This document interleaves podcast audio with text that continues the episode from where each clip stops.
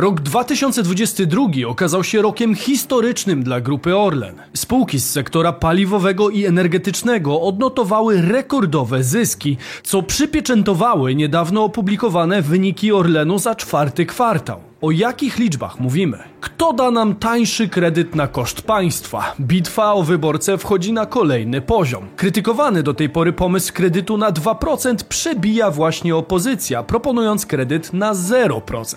Kto zapłaci za te obietnice i jakie będą kolejne gratisy? TikTok ma kłopoty. Zarówno Stany Zjednoczone, jak i Unia Europejska zamierzają ograniczyć bądź całkowicie zakazać korzystania z aplikacji. Dlaczego TikTok jest na celowniku? Jacek Sasin znów wjeżdża na giełdę na białym koniu, zwanym podatkiem od nadmiarowych zysków, a nastroje w polskim przemyśle ulegają stopniowej poprawie. Dokąd zmierzał pieniądz w tym tygodniu? Sprawdźmy to. Bizweek. Cotygodniowy przegląd świata biznesu i finansów. Cześć, tutaj Damian Olszewski i witam Was serdecznie w programie Praktycznie o Pieniądzach i informacyjnej serii Bizweek, gdzie co tydzień otrzymujecie dawkę najważniejszych informacji ze świata biznesu i finansów. Dlatego warto subskrybować kanał, aby być na bieżąco z tym, co dzieje się w naszych portfelach, a dzieje się jak zwykle całkiem sporo. We wcześniejszym odcinku o PPK pojawiło się w komentarzach sporo emocji i różnego rodzaju mniej lub bardziej zasadnych tez. Pytanie więc, co powiecie na kontynuację tematu w postaci porównania PPK do OFE z odniesieniem do najczęstszych pytań i komentarzy, które się pojawiały. Dajcie znać w komentarzu. Czas to pieniądz, więc zaczynajmy. Rekordowe zyski Orlenu. W jednym z poprzednich filmów obiecałem wam, że powrócimy do tematu Orlenu, jak tylko ukażą się wyniki spółki za czwarty kwartał. To właśnie ten moment. 2022 rok był dla grupy Orlen rokiem historycznym. Grupa w tym czasie odnotowała rekordowe wyniki finansowe, najlepsze w całej swojej historii. Dokładniej rok zakończyli z przychodami na poziomie 278,5 miliarda złotych. EBITDA wyniosła 38,7 miliona złotych, a zysk netto był w wysokości aż 21 1,5 miliarda złotych. Trzeba podkreślić, że podobne rekordy padały w całej branży, która z powodu wojny i kryzysu energetycznego cieszyła się rekordowymi marżami i zyskami. Czwarty kwartał zakończył się dla Orlenu zyskiem netto w wysokości 8,1 miliarda złotych oraz przychodem w wysokości ponad 100 miliardów złotych. Jak zauważyła na Twitterze ekonomistka Alicja Defratyka, są to wartości odpowiednio o 18% oraz o 40% większe niż w trzecim kwartale. Rekordowy zysk zysk z pewnością będzie wodą na młyn krytyków, którzy zarzucali spółce zawyżanie cen w grudniu zeszłego roku. Spółka więc pośrednio odnosi się do tego typu zarzutów w oficjalnej komunikacji, gdzie tak opisano przyczyny rekordowych zysków. Na wynik grupy Orlen w czwartym kwartale 2022 roku niewielki wpływ miała sprzedaż na stacjach paliw w Polsce, która odpowiadała za zaledwie około 3% zysku operacyjnego EBITDA LIFO. Po raz pierwszy zaprezentowane zostały wyniki uwzględniające działalność czterech firm: PKN Orlen, Energa, Lotos oraz PGNiG.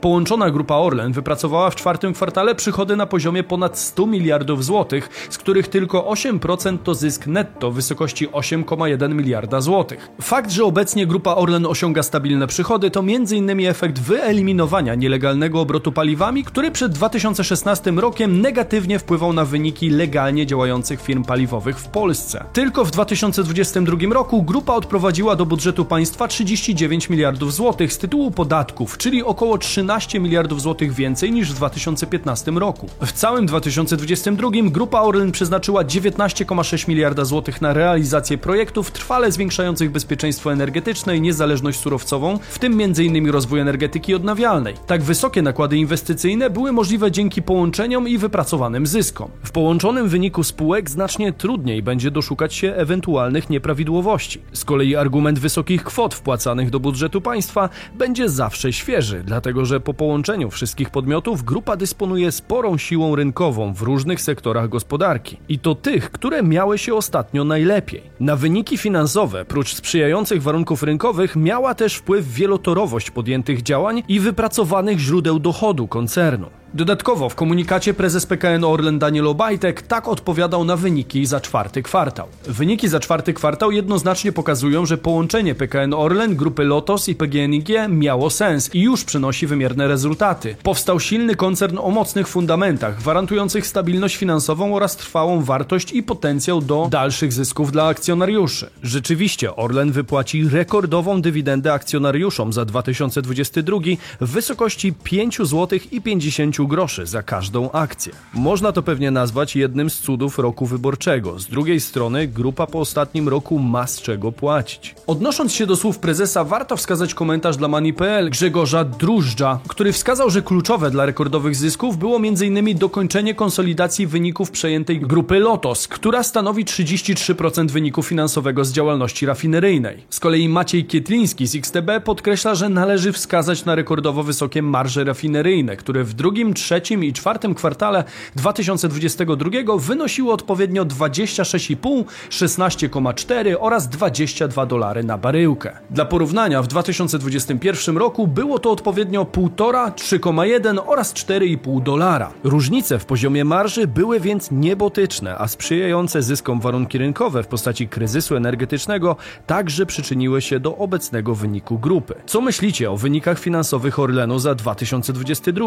Dajcie znać w komentarzu. Unia i Ameryka walczą z TikTokiem. TikTok jest aplikacją, która w ostatnich latach bardzo mocno zyskała na popularności. Używają ją nasze dzieci, młodzież, a także osoby dorosłe, jak na przykład pracownicy Unii Europejskiej czy też amerykańscy urzędnicy. Tyle, że w przypadku tych dwóch ostatnich grup zastosowano już państwowy nakaz odinstalowania aplikacji. Dokładniej, pracownikom Unii Europejskiej bezwzględnie zakazano korzystania z chińskiej aplikacji TikTok ze względów bezpieczeństwa, co jak wskazuje Politico jest wyrazem narastających napięć pomiędzy Pekinem a Zachodem. Z kolei w USA nakazano wszystkim agencjom rządowym usunięcie aplikacji z każdego urządzenia federalnego oraz systemów. Decyzja wywołała oczywiście niezadowolenie obywateli, bo być może jest to wstęp do dalszych, zdecydowanie szerszych działań. Biały Dom od pewnego czasu dąży bowiem do zakazania korzystania z TikToka w całych Stanach Zjednoczonych. Taki sam nakaz wydała już Kanada, a w jej ślad poszedł także Tajwan. Podobnego rodzaju obostrzenia wprowadzono również na Łotwie. Decyzję Białego Domu próbował wyjaśnić Chris DeRusha, czyli główny federalny urzędnik do spraw bezpieczeństwa. Jest to częścią ciągłego zaangażowania administracji w zabezpieczenie naszej infrastruktury cyfrowej i ochronę bezpieczeństwa oraz prywatności Amerykanów. Wracając do Unii Europejskiej, to może mieć ona podobne plany jak USA.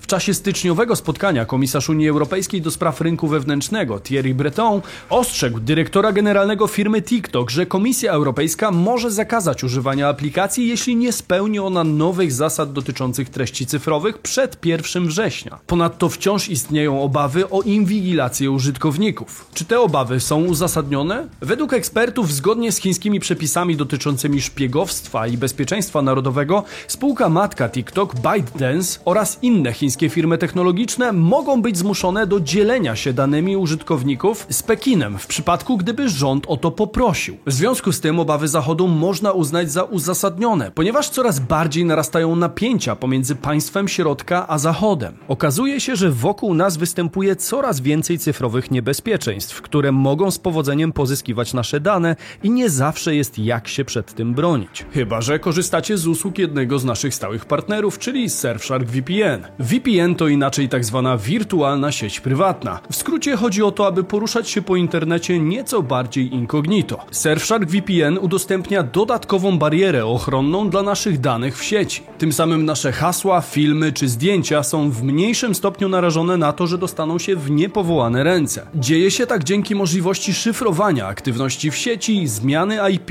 lub włączenia trybu kamuflażu. Dodatkowo możemy też przełączyć lokalizację swojego sprzętu na inny region świata i uzyskać dostęp do zasobów internetu niedostępnych w Polsce. Surfshark to również jedyny VPN na rynku, który można zainstalować na dowolnej liczbie urządzeń. Do tego dzięki 30-dniowej gwarancji zwrotu pieniędzy pieniędzy w zasadzie nie ma większego ryzyka i warto go przetestować. Najlepiej z kodem Damian Olszewski, ponieważ wtedy otrzymacie 83% zniżki i 3 darmowe miesiące w cenie. Dodatkowo wesprzecie nasz kanał. Link zamieszczam w opisie filmu i przypiętym komentarzu. PMI w polskim przemyśle stopniowo rośnie. W styczniu produkcja przemysłowa mocno rozczarowała i była zaledwie 2,6% wyższa niż rok wcześniej, a w najbliższych miesiącach dynamika rok do roku będzie spadać poniżej zera. Pytanie jednak, czy w tym sektorze jest aż tak źle? Wskaźnik PMI w przemyśle obliczany jest na podstawie odpowiedzi menadżerów firm na pytania dotyczące zmian produkcji, wartości zamówień, zatrudnienia, czasu dostaw i zapasów. Wskaźnik wzrósł w lutym z poziomu 47,5 do 48,5 punkta. Co prawda to czwarty miesiąc wzrostu z rzędu, jednakże dynamika wzrostu jest nieco niższa niż w poprzednich przypadkach. Mimo to wskaźnik przyjmuje wartości najwyższe od połowy 2022 roku. Świadczy to o tym, że pomimo spadku produkcji, ogólne nastroje w branży wciąż się poprawiają. Dodatkowo odczyt PMI potwierdza, że dołek koniunktury może być stosunkowo blisko, między innymi z powodu zapowiadanej ujemnej dynamiki PKB w pierwszym kwartale,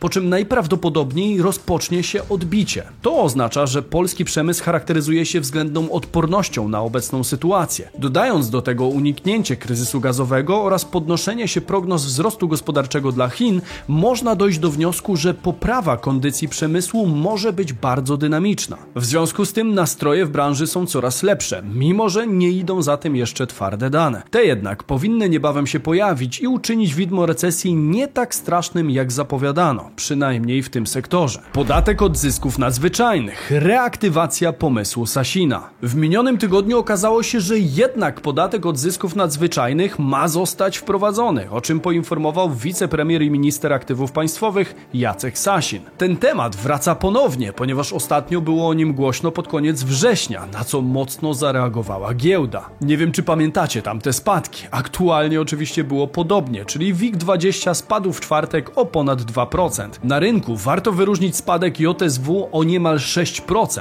KGHM o ponad 3%, Bogdankę również o ponad 6% oraz PKN Orlen o 1,69%. Spadki były widoczne przede wszystkim na spółkach energetycznych, ponieważ to właśnie one będą obciążone podatkiem od nadzwyczajnych zysków. Minister Sasin opisał to następująco. Jest kwestia spółek górniczych, bo część tych spółek na mocno rosnącej cenie węgla zarobiła bardzo dużo.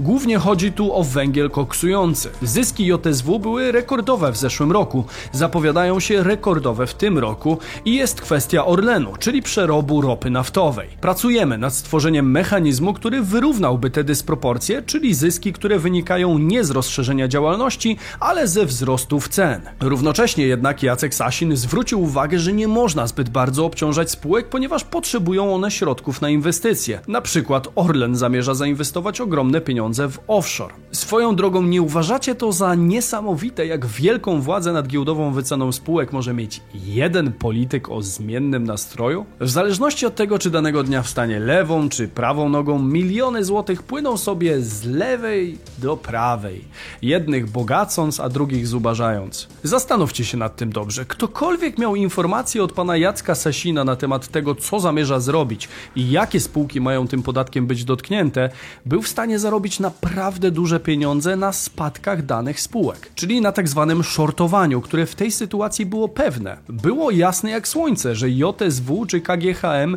mocno stracą na tego typu ogłoszeniu. Zatem powoli, prócz wyrażania rzędu wielkości kwoty w tak zwanych sasinach, czyli 70-milionowych jednostkach, panu Jackowi rośnie również przydomek tańczącego z giełdami, szczególnie z Polską. Krótka rozmowa Blinkena z Ławrowem. Stany nie odpuszczą Rosji. Jak wskazuje ostatnia wizyta Joe Bidena w Polsce, Stany Zjednoczone są zdeterminowane do pomocy Ukrainie w pokonaniu Rosji. Na linii Waszyngton-Moskwa iskrzy już od bardzo dawna, jednakże pomimo tego podczas szczytu szefów MSZ państw G20 doszło do krótkiej rozmowy sekretarza stanu USA Antonego Blinkena i szefa MSZ Rosji Siergieja Ławrowa. Była to pierwsza od 29 lipca 2022 roku rozmowa szefów dyplomacji USA i Rosji Rosji. Aktualnie do rozmowy doszło w New Delhi i według wysokiej rangi przedstawiciela administracji USA rozmowa dotyczyła trzech spraw. Blinken miał przekazać Ławrowowi, że USA będą wspierać Ukrainę zaatakowaną przez Rosję tak długo, jak długo będzie trzeba, by doprowadzić do końca wojny. Dodatkowo zwrócił uwagę na to, że Rosja powinna wycofać się z decyzji o zawieszeniu układu o redukcji zbrojeń strategicznych New Start oraz zaapelował o uwolnienie uwięzionego obywatela USA, który został oskarżony o szpiegostwo. Ponadto w obiegu medialnym krąży informacja, że Blinken miał rozwiać wszelkie nadzieje Ławrowa związane z rzekomą możliwością ograniczenia wsparcia USA dla Ukrainy. W związku z tym można przypuszczać, że Rosja pragnie wycofania się USA ze wsparcia Ukrainy, ale na tym etapie chyba wszystkie karty zostały już rozdane. Mieszkaniowa propozycja kredyt na 0%, czyli na koszt podatnika. Rok wyborczy jest rokiem z pewnością mocno specyficznym, ponieważ mamy do czynienia z wieloma obietnicami, a niektóre z nich bywają mocno zaskakujące. Taką można uznać choćby propozycję kredytu mieszkaniowego na 0%. Szef PO podczas spotkania w Pabianicach przedstawił projekt zakładający kredyt 0% na pierwsze mieszkanie dla ludzi do 45 roku życia oraz 600 zł dopłaty do najmu mieszkań, powtarzając przy tym zyskujące na popularności hasło, że mieszkanie jest prawem, a nie towarem. Niektórzy mówią, że to jest lewicowe hasło. Nie, to nie ma nic wspólnego z żadną ideologią. To jest elementarna przyzwoitość. Ludzie mają prawo do mieszkania. Nikt nie ma zamiaru za darmo rozdawać mieszkań. Ale uczciwa władza musi uznać, że każda polska rodzina ma prawo do mieszkania. Przekonywano również, że jeżeli Platforma wygra wybory i wprowadzi program kredyt 0%, to nie będzie się płaciło 4 czy 4200 za to wymarzone mieszkanie 60-65 metrowe, tylko mniej niż 1700 zł miesięcznie. I będzie to spłata kapitału, a nie tych niekończących się odsetek. Będziemy także proponowali dopłatę skromną, ale jednak pomagającą ludziom do najmu 600 złotych. Ciekawą kwestią jest to, że przecież wartość pieniądza w czasie jest zmienna, o czym przekonujemy się na co dzień płacąc w sklepach w obliczu wysokiej inflacji. W związku z tym nie trzeba mieć doktoratu z nauk ekonomicznych, aby wiedzieć, że wprowadzenie kredytu w wysokości 0% spowoduje nagły wzrost cen mieszkań. Deweloperzy z pewnością wykorzystają taką okazję w postaci dodatkowego popytu na rynku, który będzie sponsorowany przez podatnika, czy też przez państwo, jakkolwiek chcemy to zwać. Zatem najprawdopodobniej wywoła to zupełnie odwrotny efekt od zamierzonego. Do tego sponsorowanie zakupu mieszkania dla kogoś przez państwo wiąże się z tym, że po prostu podatnicy zrzucają się na to, żeby ktoś miał dach nad głową, jednocześnie nieraz sami musząc wynajmować za horrendalne pieniądze. Do pomysłu odniósł się także minister rozwoju i technologii Waldemar Buda, który pytany we wtorek przez dziennikarzy o propozycję lidera PO skomentował, że są to szczątki programu mieszkaniowego, kalka i licytowanie się z programem PiS. Nie ma tam żadnego pomysłu, tylko jest to próba politycznego przelicytowania, powiedział szef MRIT. Rok wyborczy przyniesie nam na pewno jeszcze wiele propozycji dotyczących rynku nieruchomości. Temat jest po prostu nośny. Dotychczasowe pomysły dotyczą głównie strony popytowej tego problemu. Ciekawe, czy pojawią się w najbliższym czasie również pomysły, które będą rozwiązywać problem ze strony podażowej. Bo to, że mieszkań w Polsce brakuje, również jest problematyczne, a jednocześnie, jeżeli te wszystkie propozycje mocno napędzą popyt, to niedobór mieszkań na rynku będzie jeszcze bardziej odczuwalny. Mówił Damian Olszewski, a to był wasz cotygodniowy przegląd najważniejszych wydarzeń ze świata biznesu i finansów, czyli Bizweek. Zostawcie hashtag Bizweek w komentarzu, jeśli doceniacie naszą pracę, a my widzimy się jak zwykle w sobotę i niedzielę o 15. Cześć!